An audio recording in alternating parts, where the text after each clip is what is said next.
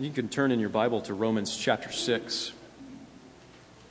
We'll look at verses 1 through 14 this morning, and the text is also printed in the bulletin for you on the next page. Um, Romans 6. So in the in the church calendar, uh, the liturgical calendar, which uh, determines what color the tablecloth is and um, you know the mood that we're supposed to uh, have during each season of the church. In the church calendar, there are 40 days of Lent.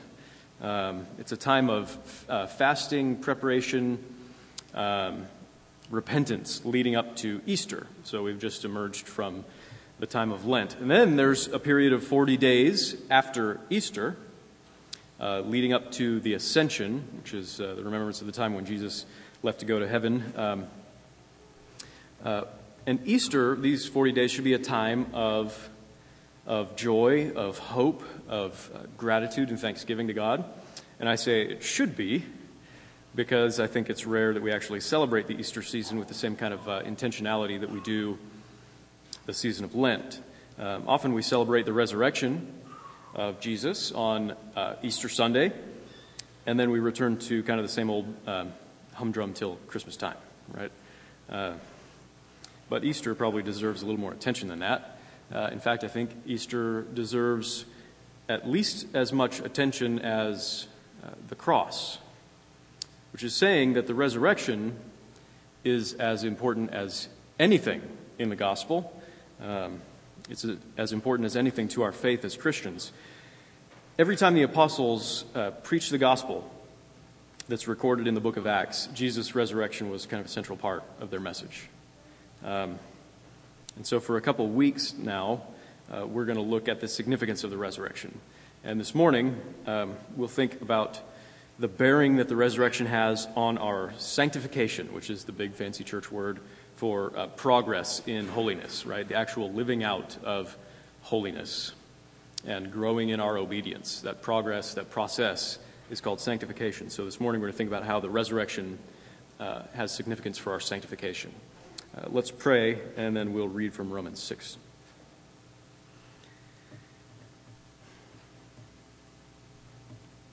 Father, as always, we come to you. Uh, trusting in your promise that uh, you are with us, that, um, that you have given us your Spirit to help us understand your word, to help us to be changed by it. And we pray that that promise would uh, truly work itself out this morning as we come to your word.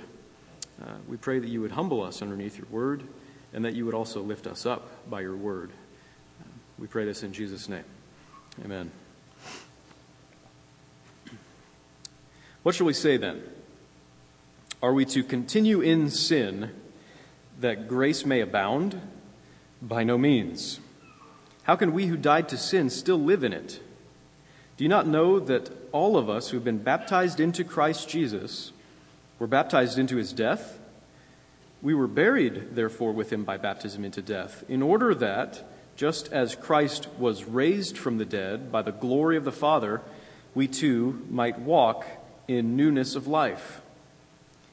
For if we have been united with him in a death like his, we shall certainly be united with him in a resurrection like his.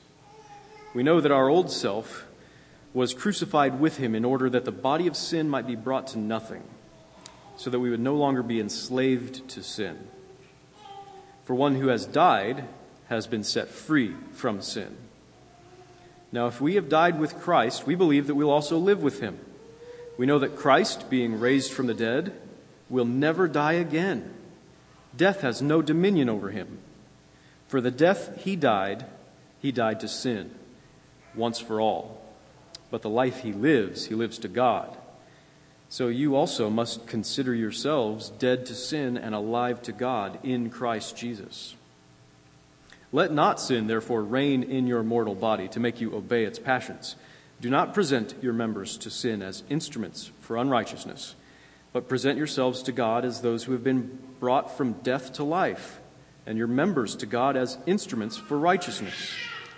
For sin will have no dominion over you, since you are not under law, but under grace. This is the word of the Lord. Thanks be to God. So, uh, we're jumping into the middle of Paul's uh, letter here, um, the middle of his argument. He's, he's uh, at the point in the argument of his letter to the Romans where he's answering objections to the gospel of grace, uh, really to the concept of grace. Um, he has been, uh, for several chapters now, reasoning that salvation is by grace alone. It's something that uh, we receive by faith alone. Uh, it's something that's found in Jesus Christ alone, nowhere else.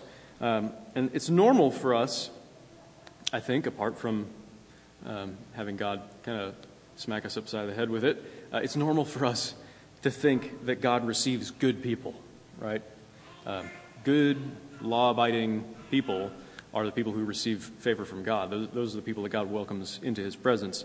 But Paul has shown in the letter to the Romans so far that no amount of law keeping, no amount of morality or virtue or obedience to God will have any effect on our forgiveness and acceptance by God. Uh, the law of God has no power to cleanse you from your sins. Right? It can only point out your need for a Savior. There's no way you can possibly earn God's love, but it's okay. He freely gives it to you anyway.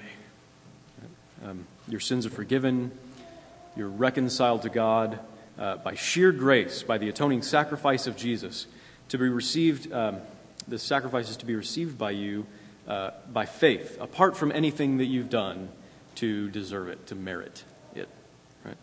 Now, for some, uh, what Paul's been talking to up till this point in his letter to the Romans, uh, this emphasis on the grace in the gospel um, leaves a bad taste in their mouth. Uh, there, there, were a lot of people historically who were opposed to Paul's message, who tried to kill him, anything to get him to shut up, right?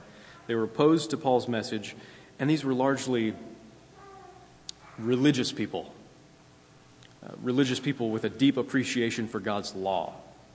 Right? they were looking for every opportunity to, to ridicule and undermine the message of the gospel of grace because it, it threatened their own piety, right? It threatened their religiosity. It threatened their attempt to justify themselves spiritually before God, to feel good about um, themselves, about who they were and what they'd done before God. Historically, we would categorize Paul's opponents here as legalists, right? Uh, people who focus a lot of attention and energy on the law of God in order to salve their consciences, in order to become better people, uh, in order to make themselves acceptable in God's sight, even. Uh, and, and, these people were insisting that Paul's message, so much talk about grace, so much talk about grace threatens the concept of obedience to God. Right? It threatens the concept of holiness when um, you know really it was it was threatening their attempts at self-salvation, right? But that's what they're saying is that uh, so much talk about grace undermines any concept of obedience and holiness toward God. Uh, they say if it's all about God's grace in forgiving your sins, that uh, no matter what you've done, God will forgive you, and that this uh, glorifies Him for His grace, then why not just continue in a constant state of sin, right? In order to provide God with more opportunities to show you His grace. Therefore, more opportunities to be glorified for His grace, right? You just stay in your sin, right? Um, come on. it's obviously terrible, right? Something instinctive uh, about that just says, no, that, that's not right. Um, but that's the logic of the gospel, isn't it, Paul? They would say. Um, his answer is no. Uh, we'll, get that, we'll get to that in just a minute. I do think it's important to look uh, briefly at, just what's happening here with the objection that's raised by the legalists. Um, legalists look at the gospel of grace, which is uh, received um, from God, as special revelation, right? God spoke this, God acted this into the world, this gospel of grace. It's from God, and uh, they look at that and they see licentiousness. Uh, they see the idea that, that grace gives you the license to continue sinning, right? If you're just going to be forgiven for it, uh, it doesn't really matter. Um, should go ahead and keep on living in open rebellion against Him, totally disregard His law in your life, right? Um, the technical term for that position is uh, antinomianism. So say that one five times fast. um, it, it just means against law, right? Legalists look at the gospel, they look at the true gospel of grace, and they label it as antinomian. They look at the gospel and they label it as being against the law. They see the emphasis on the grace, and they assume that it means the complete casting aside of the law, a refusal to submit to God in obedience. Now, uh, do you think religious people like us, uh, religious people in our church, in our denomination, religious people in, in circles like ours, are more likely to be legalistic or antinomian? Right? Pro law, or against law? Which one? Um, it's probably legalistic, right? I mean, that probably describes me a lot of the time. Um, so if, if we're really preaching the true gospel here, then um, what complaint do you think we're most likely to hear from people? The complaint that we focus too much on grace, right? That we need to talk more about holiness and obedience. You know what? Um, I wouldn't be upset if we got complaints like that. I would be sorry that it seems maybe these people don't understand grace, right? They're not getting something about grace. But I'd be encouraged that we're talking about the right things. we're talking about grace, which to the legalist uh, looks like it's against the law, right? I don't want to give some kind of, uh, uh, or have some kind of martyr, martyr complex about it right? But um, if we get in trouble for the same reasons that Paul got in trouble, then I think we're doing okay, right? So if we're preaching the gospel of grace um, and we're being labeled as antinomian, which does happen, I have heard those complaints. Um, I think we're all right as long as you're sticking to Paul's gospel, right? Because um, the Bible, uh, I'm not worried. The accusation of uh, being antinomian is not going to stick, right? The Bible clearly condemns antinomianism uh, Jude 4, uh, Jude talks about ungodly people who pervert the grace of our God into sensuality and deny our only master and Lord, Jesus Christ. Right? We believe that holiness is very important and that our obedience is expressed through keeping God's moral laws. We read in the, uh, the Old Testament reading, Psalm 119, the law is perfect. And I want to live according to that, right? Um, so we're not antinomian, but we're not um, legalistic in our theology. And we, we don't just think it's a matter of finding the right balance, right? how much we emphasize grace, how much we emphasize law. we got to talk about those things in balance, right? Um, no, in fact, we think grace is behind everything in the Christian life. Grace actually drives our holiness. It actually fuels our obedience to God. Um, Paul wrote in another letter uh, to Titus in chapter 2, he says this The grace of God has appeared, bringing salvation for all people, training us to renounce ungodliness and worldly passions, and to live self controlled, upright, and godly lives in this present age. Jesus Christ gave himself for us to redeem us from all lawlessness and to purify for himself a people for his own possession who are zealous for good works. So, the grace of God in the gospel, Jesus Christ giving himself for us to save us, is the same kind of grace that compels us to renounce ungodliness, to pursue godliness, right? To live self controlled and upright and godly lives in this present age and be zealous for good works. Um, what God has done for us in the gospel, in the person of his Son, it changes our hearts. It changes our lives. Um, God doesn't just have forgiving grace toward us in Christ, He has transforming grace for us as well, which is what the, the legalists who are opposed to Paul here uh, didn't understand, right? They say, um, he's kind of raising their argument in, in verse 1 for them. Shall we continue in sin that grace may abound? Is grace just a license for sin? Go ahead and keep on living like, um, like whatever, you know? Um, well, maybe if God's grace were limited to forgiving sins, maybe, but, uh, but since God's grace also frees us from our sins, then no. No. God's grace is exalted as, as it frees us from our sins, too. Paul, uh, Paul proceeds then to show how the gospel of grace actually has an impact on our holiness, on our sanctification. Uh, and the focus of his argument is on the death, and maybe even more centrally on the, the resurrection life of Jesus. Right. Paul's argument is, um, is, in a way, kind of sort of sum up, uh, summed up in verse 2 with the rhetorical question How can we who died to sin still live in it?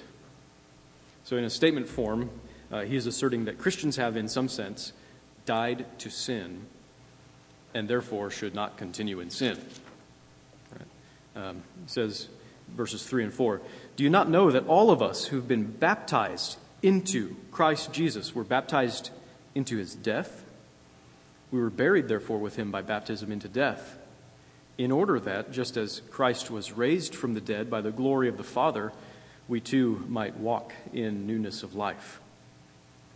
so, without getting into all the theology of baptism here, we can say that Paul understands water baptism to be a sign of an inward spiritual reality that all believers share. Right? Um, when you put your faith in Christ, when you trust in Him for your salvation, and you're, you're baptized into Christ Jesus, you are personally united to Him. And the water rite uh, is, a, is a symbol and an assurance of that spiritual reality. And so, what this means is that everything about Jesus' humanity, if you are connected to him by faith and through your baptism, if you're united to Christ, everything about Jesus' humanity is yours.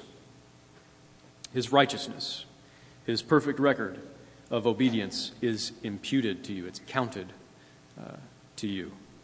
His death on the cross is yours. In a sense, you were there. His resurrection is counted as yours. His reward in heaven belongs to you, all because you are united to Jesus by faith. Uh, Paul is applying the gospel of the death and the resurrection of Jesus to the present, right? To how we live before God in the here and now, how we walk in newness of life, right? You could preach a whole sermon series on this chapter, and unfortunately, um, we don't have the time to look at every phrase that's going on here, uh, but, but this is the gist of what Paul is saying here. Because you are united to Christ, and because Jesus died and was raised from the dead, you died and were raised from the dead in a way that delivers you from the power of sin. It delivers you from the power of sin.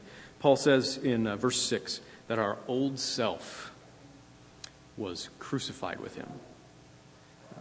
That is to say, that the person that you were apart from God, the person that you were um, before you believed and, and um, trusted in Christ for his salvation, uh, the person that you were before, the one who was a slave to sin, the one who loved sin more than uh, loving God, the one who deserved to die under the wrath of God against sin, that person did die under the wrath of God against sin when Jesus died under the wrath of God against sin on the cross.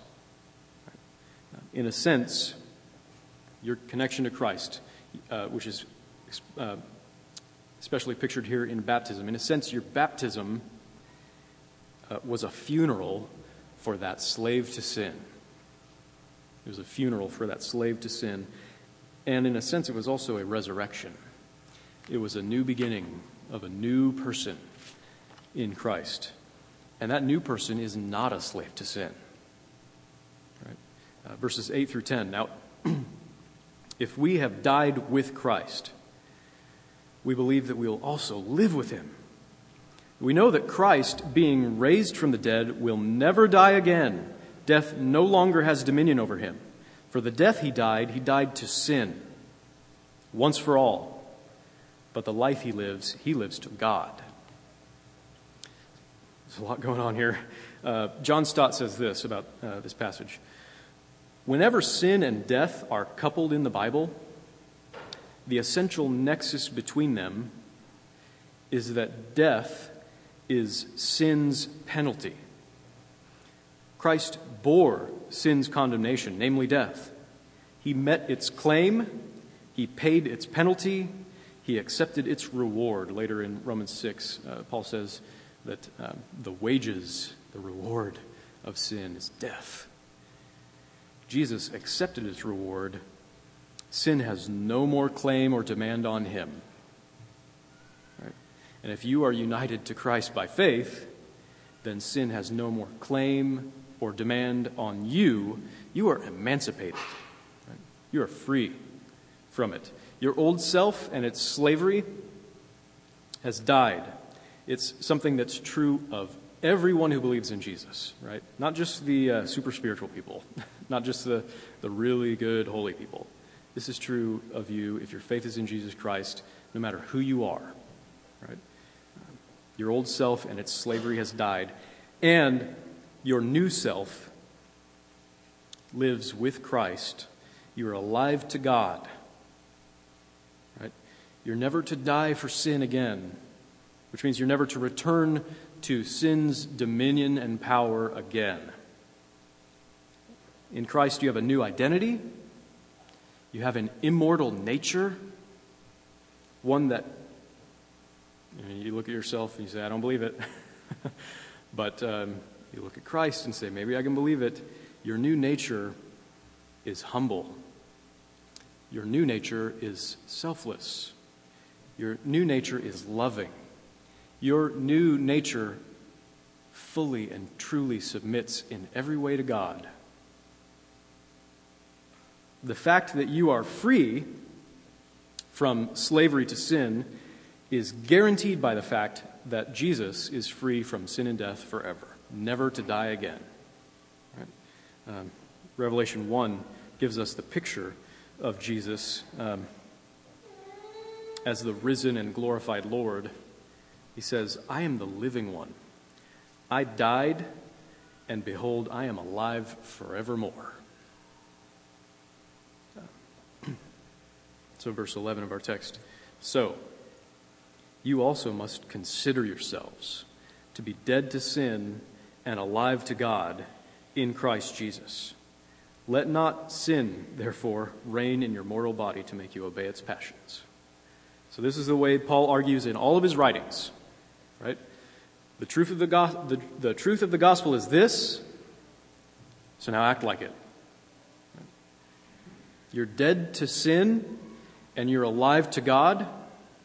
Now reckon yourselves to be dead to sin and alive to God, and don't let sin enslave you anymore. It is not your master anymore.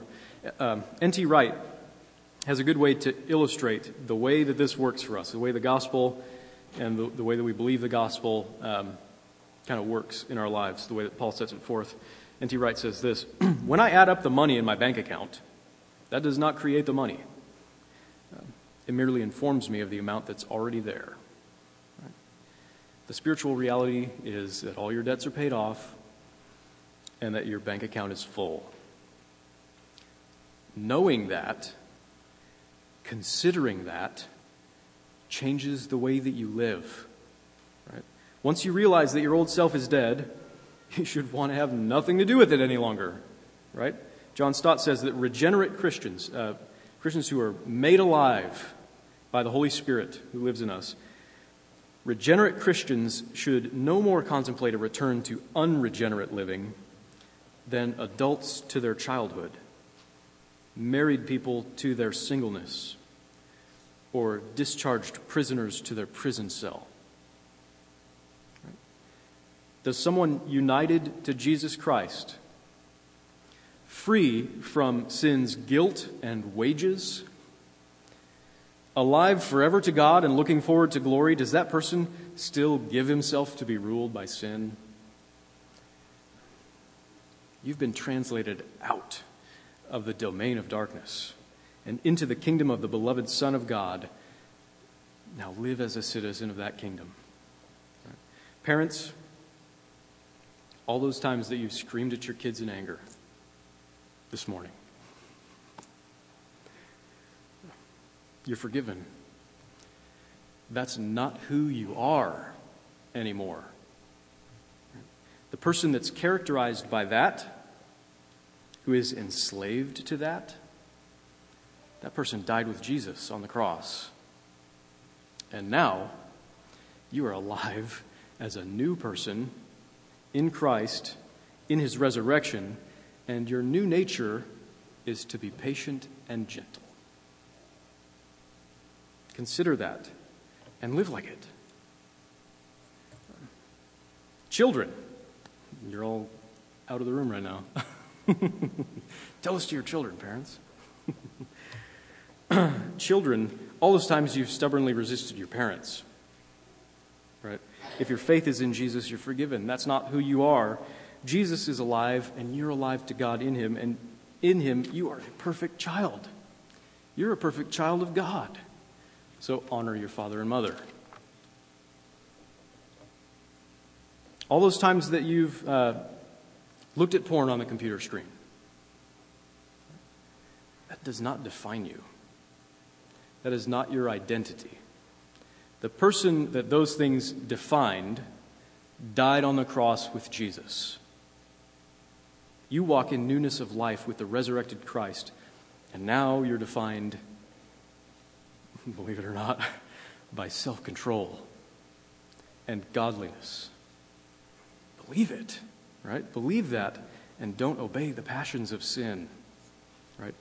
All those times that you've sinned, all of them, whatever they were, whenever they were, you've been forgiven and you've been freed by Christ's death. And through his resurrection, you are truly alive to God. You're granted a new nature. You're granted everything that you need for godliness. If your faith is in Jesus Christ, then the grace of God has already changed your life forever. So let the knowledge of that sink in and let it change your life today. Right? Amen. Let's pray together. Father, it's hard for us to believe that you love us, that you gave your Son Jesus for us, and that the, the power and glory and grace that come to us through his resurrection are true. These things seem so outside of our regular experience, yet uh, we see them in your word. We know that they're well testified to as facts in history that Christ is, is, uh, has died and he is risen, and that it was for us and it was on our behalf, and that we were there with him if our faith is in him, that we're united to him uh, by faith and through our baptism. And so we pray that you would help us to keep these things in mind, that you would help us to uh, realize the fact that we are new people in Christ, that we have a new identity, a new nature and that that nature is perfect and alive to you. We pray that this would truly change the way that we live, uh, change the way that we engage with people in our families and at work and with our friends. And we pray that um, as we are changed by your grace, you would receive the glory that your grace deserves in our lives. Uh, we pray this in Jesus' name. Amen.